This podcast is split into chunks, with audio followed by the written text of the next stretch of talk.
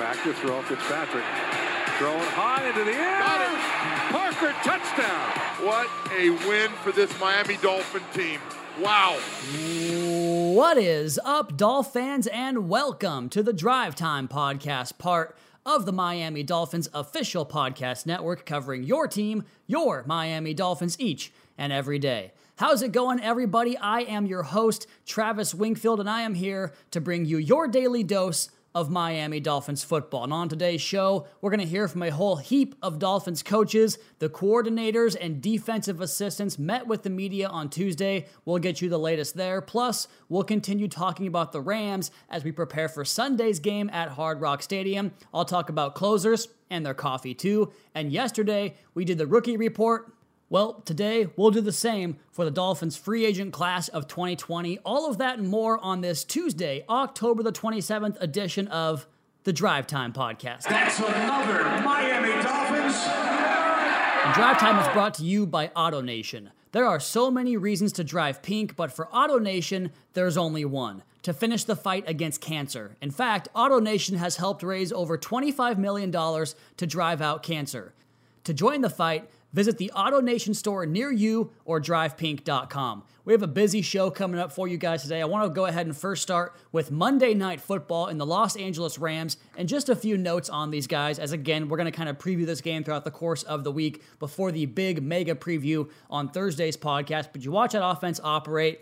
There's no real tricks or bells and whistles. They want to run that wide zone offense, get the ball on the edge like Kyle Shanahan and that 49ers offense does, get the running game on the edge, and play the bootleg play action game off the other side. And the way you really defeat that, and they talked about it in the broadcast on Monday night with the Chicago Bears, is set those strong edges, get knockback on the interior. So Christian Wilkins and Zach Sealer and Raekwon Davis and those big boys inside have to help control the interior of that Rams offensive line, while on the outside, Ogbah and Lawson and Van Ginkel and Van Noy and all those guys help set that strong edge. And then from there, they want to run those crossing routes from that condensed formation, right? We talked about it on the Monday podcast. No team runs tighter formations, tighter splits, and you saw it on Monday night. Both receivers aligned to either side inside the numbers. Nobody runs tighter formations than the Rams consistently, and they want to go ahead and run those crossing routes and try to outpace you from there. We saw Robert Woods get free on a couple of those, and the Dolphins will have to do well to help pass those off or run under those in man coverage, whether they're in man and zone. And you can basically combat that with different zone coverages or man coverage. You can drop into that cover three so that you have three deep players over the top. And when they run that crossing route, they go from one third to the next third and get picked up that way. You can run that six buzz look where you have a quarter, half, quarter, where you have one player in the middle of the field taking the half part of the field, and then two deep players taking a quarter each to take up the fourths of the field there as well. Different options you can do to do that. And then as far as trying to combat that bootleg look, maybe you peel the backside defensive end off and put a body in Jared Goff's face, because when he runs that peel back, he's not expecting pressure in his face. If you can just kind of collapse on that and give up the backside and put pressure right in the face of Jared Goff, that can really disrupt that. So it'll be fun to watch the way Flores versus McVay part 2 goes. The last time they called plays against each other was in the Super Bowl, a 13-3 victory for Flores and the Patriots in that game. Another thing you look at here is Johnny Hecker and Matt Hawk, right? The punting game. Johnny Hecker was awesome on Monday night, pinning a billion punts down inside the 10-yard line. He has a powerful leg and a good a punt that really checks up inside the 5-yard line and bounces straight up into the air. So those guys, the special teams battle would be very, very important. And then defensively, you have to get that guy blocked in the middle. Aaron Donald, he gets double teams pretty much every single snap so far, and he still finds a way to win with that arm over, that swim move, that quickness. And it's okay that he wins, but you have to find a way to prevent those immediate wins where he completely destroys the play in under 2 seconds and gets into the backfield and is just there on the quarterback or the running back, the mesh point, whatever it might be. They played a lot of two high looks last night in the game, I noticed, and a good way to combat that is throwing the ball to the middle of the field, split those two high safeties. And so with Devontae Parker and Preston Williams, you like their options there on those in-breaking routes. Maybe some RPO action, as Daniel Jeremiah called Tua Tagovailoa the best RPO quarterback college football has ever seen. Maybe you incorporate some of that. Run the ball wide off the edge yourself. Help put Donald and those linebackers in a bit of a bind. We'll go ahead and cover this game more in depth on Thursday, but I wanted to drop those notes I took down on the game on Monday night. I wrote an article up on MiamiDolphins.com called The Winning Edge, And this piece really kind of illustrates sometimes the beauty of writing to me, where you start off with one concept or one idea, and it evolves into something else. Because on Monday, we heard from Shaq Lawson, and he talked about the impact of Emmanuel Ogbah and how he's helped free up Shaq to make some plays and vice versa, the bookends. We're going to hear Coach Hobby talk about that here in just 1 second. But I started off with this quote where Shaq Lawson called Emmanuel Ogbah a beast, a guy who works hard, a guy that gets the job done, a dominant force, having him on the other side, helping opening things up for Shaq, a guy that's balling, a guy that's been incredible. It's been a pleasure to work with him, said Lawson of Ogbah. And I started thinking about the emphasis on the edge position on defense this year for the Miami Dolphins.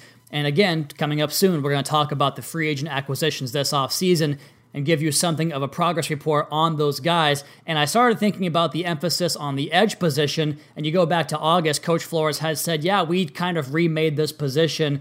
And that was kind of a focal point throughout the course of the offseason, was the length and the size. These two defensive ends who are much bigger than your 240-pound NASCAR speed rusher, so to speak. Guys that can hold the edge, play the run, work inside, condense inside, operate all the games that Coach Flores and Coach Hobby and Coach Boyer love to call up front there. And I was thinking about the emphasis on the edge position and how the pass rush for this Dolphins team has really helped put games away. And this kind of was sparked from another idea on Sunday that I watched so many NFL games across week 7 where teams built these 2, 3, sometimes even 4-score leads, and the opposition just closes that gap in a flash. The Titans overcame a 20-point deficit and had a chance to tie the game there on a 45-yard field goal at the end. It went wide, and they did not get the W, but they did essentially erase that 20-point deficit to the Steelers. The Cardinals down by 10 points to Seattle at halftime. Seattle had won 41 consecutive games with a double-digit halftime lead heading into that moment. Well, now that streak is at 0 because the Cardinals erased that in a wash, and they went to overtime and competed with the Seattle Seahawks.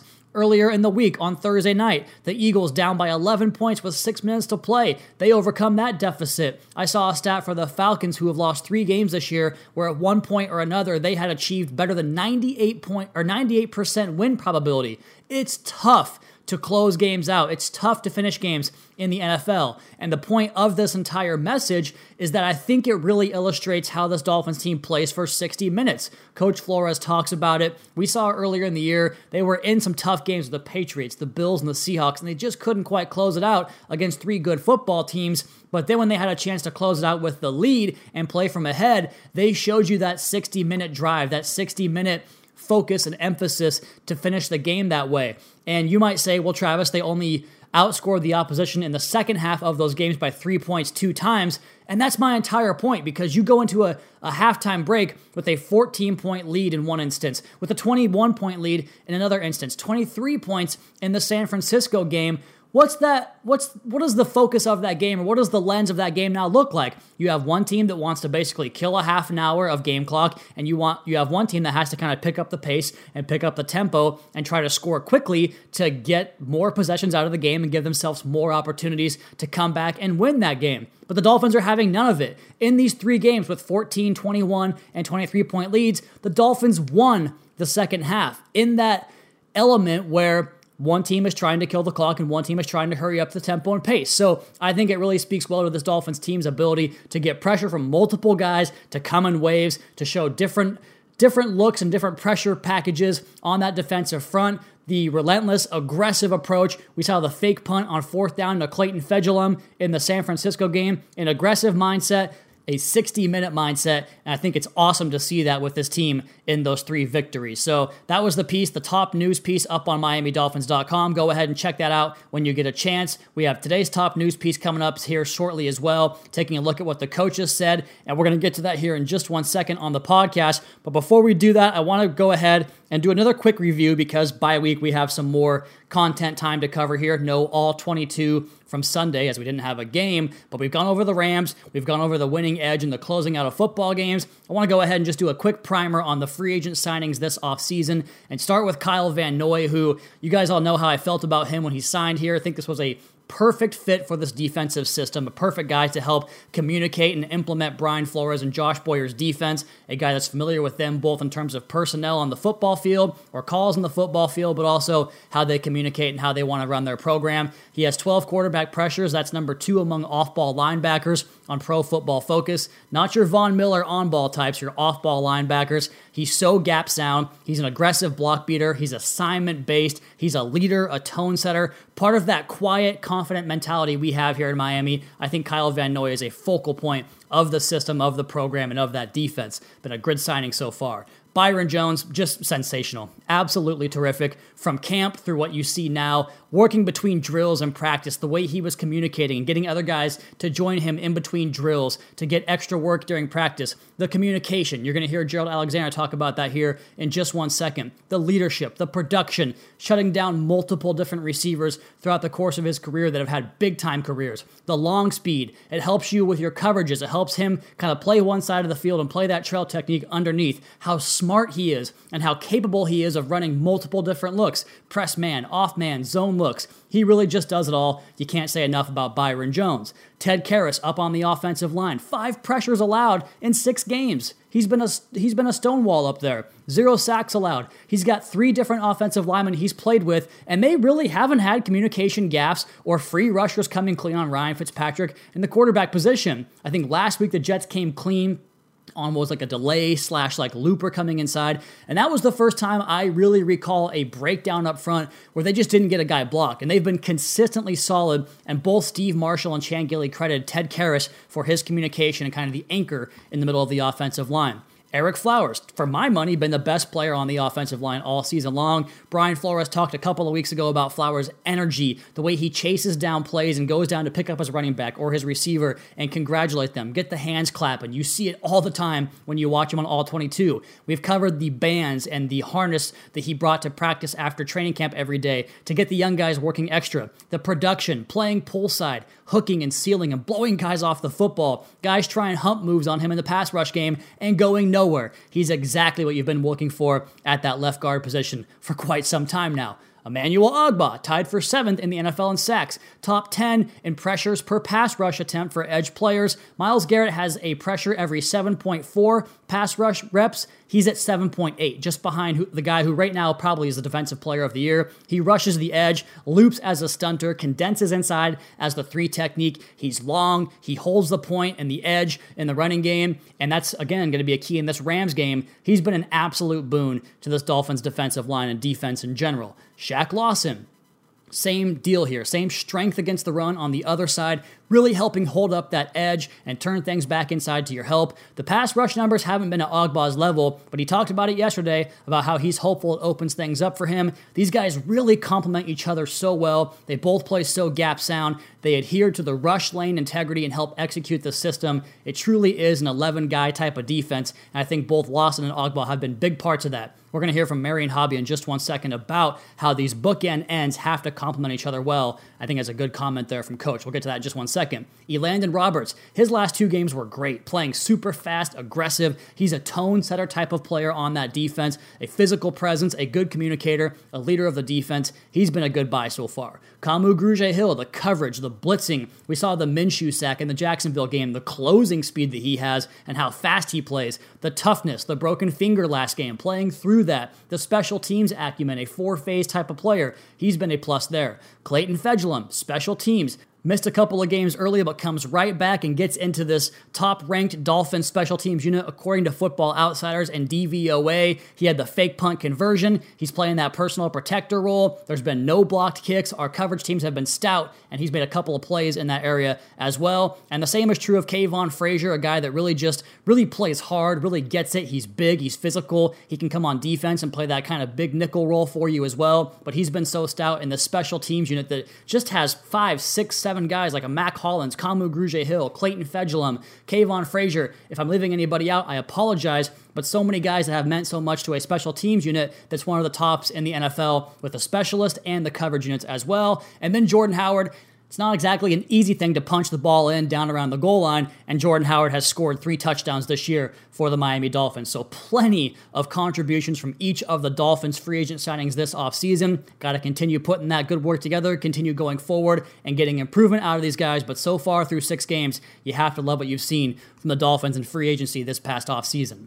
So now I'll go ahead and turn this thing over to the Dolphins coaches and coordinators, offensive assistants, Chan Gailey, Josh Boyer, and Danny Crossman on this Tuesday, October the 27th edition of the Drive Time Podcast, brought to you by AutoNation, where every vehicle sold and serviced is sanitized. Keep driving safe at AutoNation.com. We're going to go ahead and play some sound here from Chan Gailey. We talked about the RPO game, the run-pass option game, the quote from Daniel Jeremiah, the best the college game has ever seen, and Tua Tagovailoa in the RPO game. So we start here with Chan Gailey with a question about the RPO game. Well, he did a decent amount of that in college, and there's different types of RPOs. There's pre-snap RPOs, there's post-snap RPOs.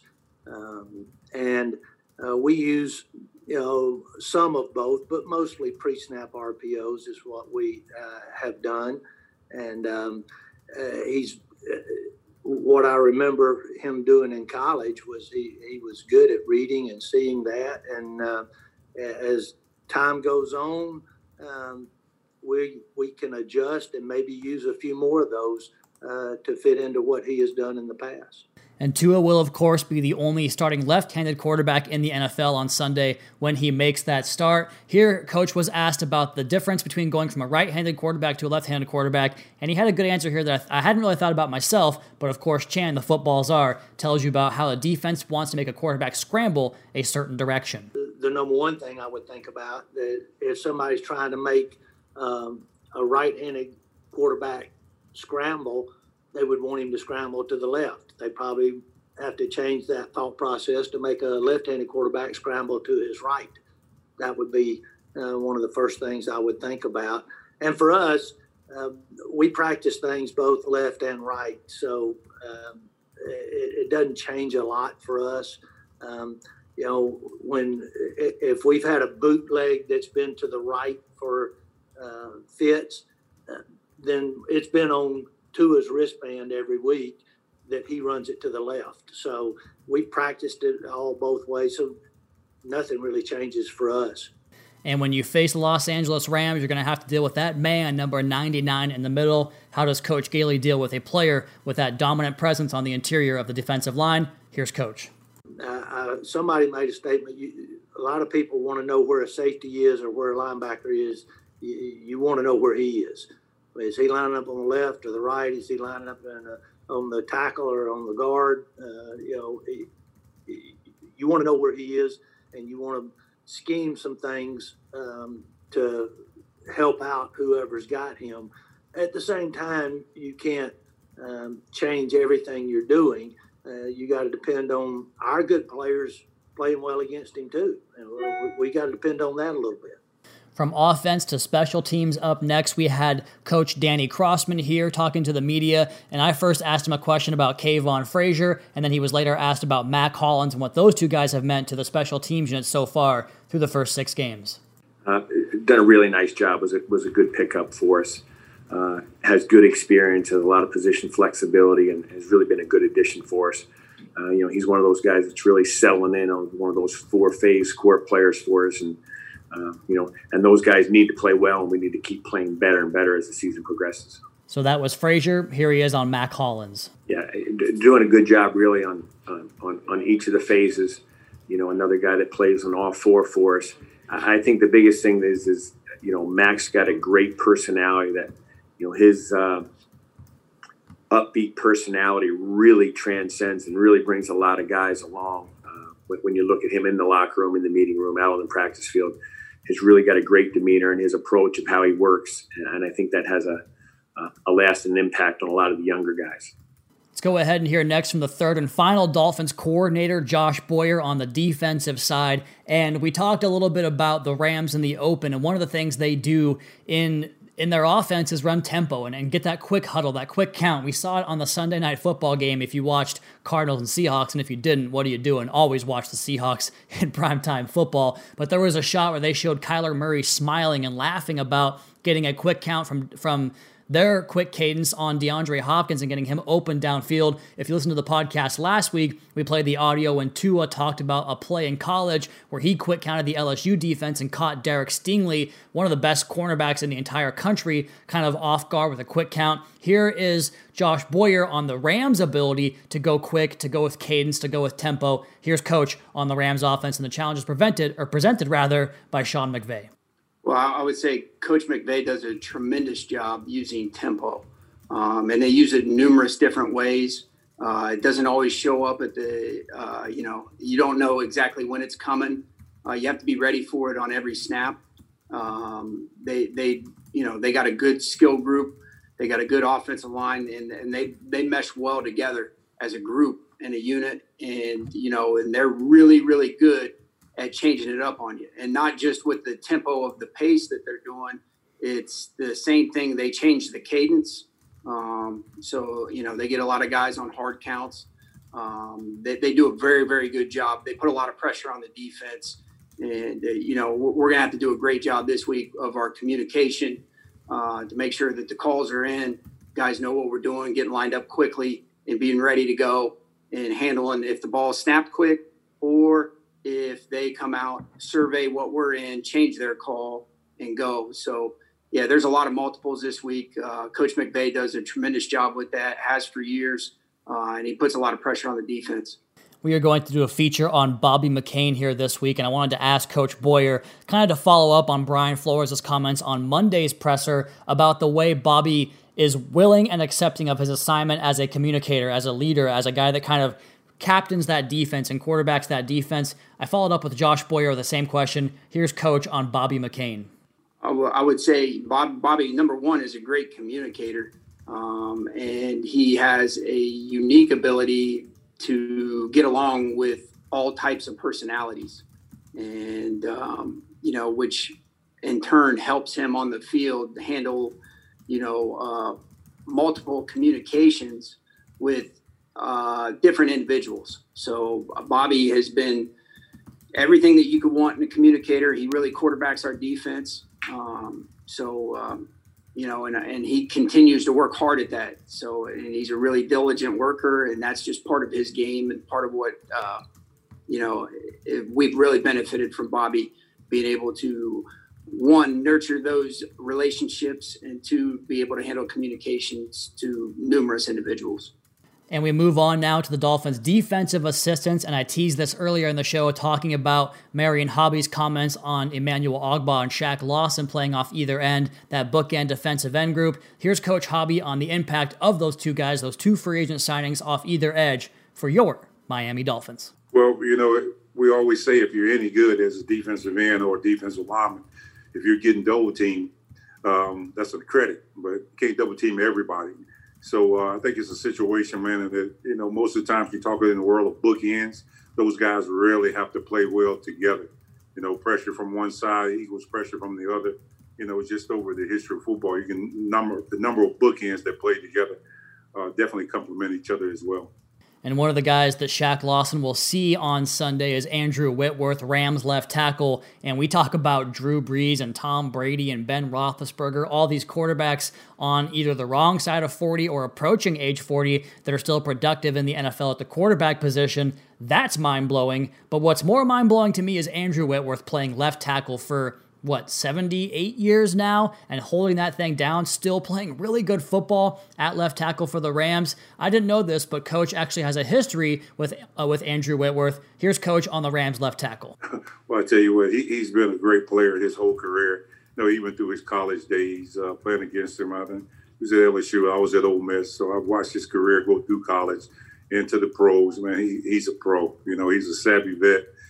He doesn't make a lot of mistakes. You can tell he game plans for each opponent. He has a plan. I tell you what, he is one of the best players in this league and has been in it for a long time. It's go ahead and finish up with Coach Hobby here with his comments about Dolphins rookie defensive tackle Benito Jones, who was elevated last week and made his NFL debut in the win over the Jets. I'll tell you one thing, you can tell he come from a good program and coming out of Ole Miss, and I think that Coach Roach and Coach McIntyre and those guys on defense over there did a great job with him. He understands the position, inside. He's done multiple things coming out of that package, different alignments and stuff. You got to like Benito. His work habits are really good. He's not tall. He don't like to say not very tall, but I tell you what, he's got good twitch. He's got good power, and he understands the position. We move now to the Dolphins' second level of the defense and linebackers coach Anthony Campanelli, who is always a great interview. If you don't watch these press conferences on Dolphins YouTube or Dolphins.com, I highly recommend you do that and check out Coach Campanelli first, because he always has a food take or something off the wall that you're going to laugh at. He's a fun-loving guy, fun to talk to. But I went ahead and asked him something a little bit more, in depth about Jerome Baker's personality and character, because Jerome had a tweet the other night about perseverance, and I really wanted to ask Coach Campanelli about how he sees Jerome and such a young man that has a positive mindset and kind of a broad worldly view of leadership and perseverance and all these important traits to overcome adversity, and how football kind of reflects life. I've always thought sports were the ultimate reflection of life. So I wanted to ask Coach Campanelli, someone who's around Jerome Baker every single day, what he sees in this guy. Here's Coach on Jerome Baker. The only thing I would say about Baker is he's a great person. Really a great guy to be around, has a great energy. The players on our team love him. I think he's a really good teammate, and he'll do anything that you ask of him, not just as a player, but as a man, as a person. He's one of the people I enjoy being around every day, to be honest with you. I'm pretty fortunate that way. My room is filled with guys like that. And that's really a great thing when you can come to work and you feel like you're going to be around people who are going to make you better, create a great energy, and have a great spirit about them. So just on every level, to be honest with you, he really, like I said, has a great way and is a really, really good teammate, great guy to coach. And one of the guys I think that has been a little bit overlooked in recent weeks has been linebacker Sam McGuavin. He certainly offers a lot of things you like in this defense from his speed and coverage ability, brushing the passer. Here's Coach on what he's seen from McGuavin so far, who had a big increase in snap count the last couple of games. I think Sam, I want to say I said this earlier in the season when we were all speaking. I think he's really got he's got a very multiple skill set. He could play off the ball, in the box, physical in the run game, has some pass rush ability. Does a very good job in terms of coverage, because he can run and he has some good change of direction.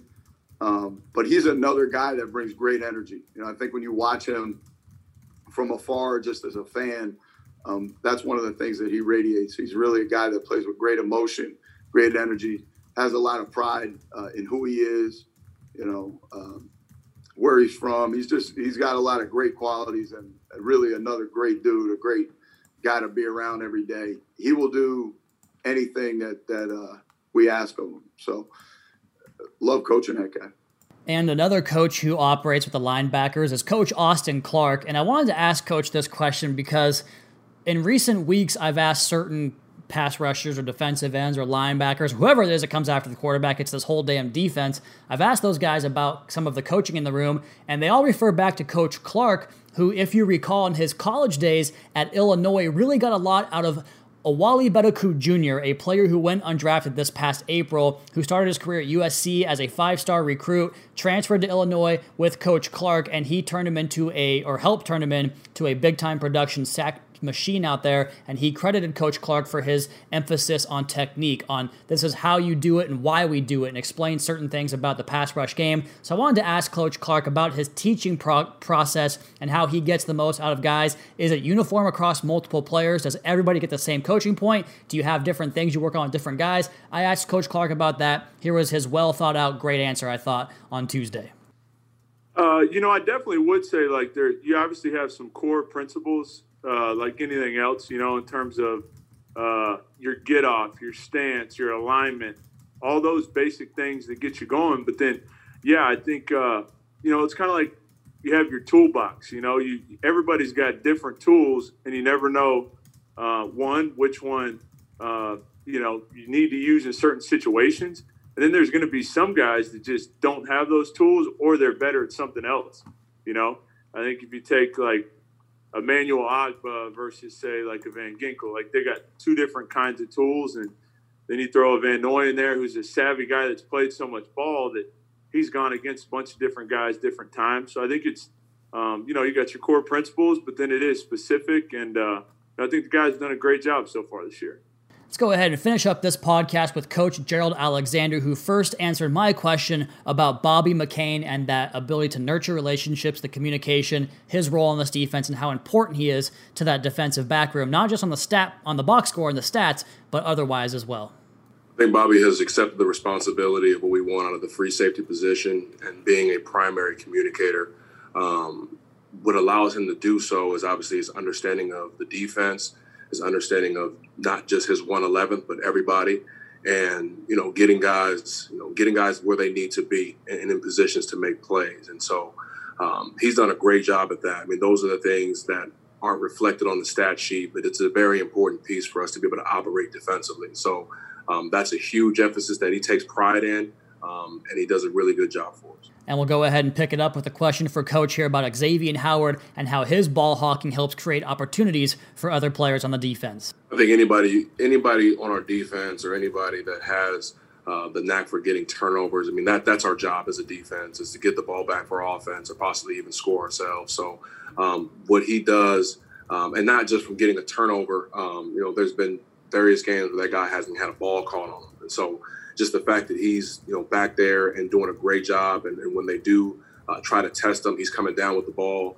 It makes us very opportunistic, and obviously feeds our defense in order for other guys to be able to possibly get turnovers as well. Let's go ahead and have Coach keep rolling along here, talking about Nick Needham playing the slot versus perimeter corner, the different leverage, the different help. Always a good insight answer here from Coach Alexander. Here he is talking about Nick Needham and the nickel cornerback position in your defense. I think for that position, you know, the nickel position, again, it's different than playing the perimeter corner, like Nick has experience doing dating back to last season. For him to continue to develop, you know, there are going to be multiple things we're going to ask him to do. We're going to ask him to play man coverage. We're going to ask him to play zones. We're going to ask him to pressure.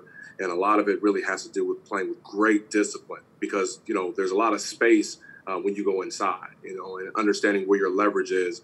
Especially in man coverage, you're a little bit closer to your help that's in the middle of the field that's present than you are when you're on the perimeter. And now when you have, you know, offenses like the Rams who kind of present a lot of pre-snap movement, that's going to test your eye discipline and making sure that your alignment and your eyes are in the correct place for you to be able to execute your assignment. And we talked about this Rams offense already on this podcast, talking about the condensed nature of the offense. Coach was asked about defending a screen-heavy game. I mean, we saw the Jets last Sunday. They run as much screens as anybody else. But talking about the Rams, and in particular just the screen game and how you defend a good screen game on defense. I would say setting great edges and maximum effort to the football. You can never assume that one guy's going to have the guy on the ground. They do have a lot of really good players, skill guys who can catch and run, whether it be from the receiver position to the tight end position. You know, they do a really good job, you know, in regards to that. But guys who are setting the edge have to set the edge, especially on the perimeter, to not let the ball get down on the sideline. And then all the other individuals have to run relentlessly to the football. Even if you're the backside corner, or if you're the furthest guy away, you have to run with the intention that everybody in front of you may miss the tackle. And you saw kind of a great picture of that in the Seattle game not too long ago. Last one here for Coach about Byron Jones and having both he and Xavier Howard in that back end and what it does for your defense. Coach says it's all about their experience that lends you the ability to make plays in that defensive backfield. Byron is obviously an experienced player. You know, I'm not sure really about the numbers, but I know when Byron's in there, obviously the level of communication increases, you know, because of his experience, and it really helps us all out as a secondary. And so, you know, having him and having X and having experienced guys at the perimeter position, you know, it allows us to, you know, eventually just play good defense. You know, guys are covering guys and they have the skills to be able to do so. And we're talking about different things that may present themselves offensively that we prepared for, and we're communicating the things pre-snap, getting everybody on the same page. You know, it's not just Bobby McCain. You know, it's also our corners as well. It allows us for that snap to play good football. All right, I think that is going to do it on this edition of the Drive Time Podcast. It is Tuesday. Game day is now just 5 days away. Man, I can't wait. It feels like it's been forever since we last saw a football game. It was great to recharge the batteries over the weekend. Got to go home, see my wife, see my daughter. And man, nothing's better than that, guys. It was something special this last week, and coming back to South Florida, feeling awfully refreshed. I will say Monday, I just feel like I subscribe to the idea there's that yin and yang of life, right? Like if something is going to be this good, there has to be a sacrifice or something that bad on the other end. And I felt like Monday, the universe was telling me like, hey man, you had a great weekend, but we're going to go ahead and give you a bad day because my microphone took a crap. I had to replace my microphone at my home studio here. I told you guys I got rear-ended the other day coming home from work in the middle of traffic at a red light. Someone ran in the back of my car as they were texting and driving and drove away. So not a fun situation dealing with a hit and run, but I do have that handled. And then coming back from the airport using the trunk of my car, I popped the trunk and now it won't close again. So just one of those days where it's like, hey man, it's Monday, back to life, back to reality. So a little bit of a tough situation coming back, but we're happy to be here back on the podcast on Drive Time. And man, I can't wait for Sunday. It's coming up quick. We're going to have a fun week of content for you guys. And of course, recap that game on Sunday from Hard Rock Stadium. But until next time, that's going to be my time. You all please be sure to subscribe to the podcast on Apple Podcasts or Spotify. Wherever you get your podcast from, go ahead and leave us a rating, leave us a review. Give me a follow on Twitter. It's @WingfieldNFL. You can follow the team @Miami Dolphins. Check out MiamiDolphins.com for all my and John Kinjemi and the rest of the website's written content. And of course, check out the Fish Tank and the Audible podcast. Until next time, fins up.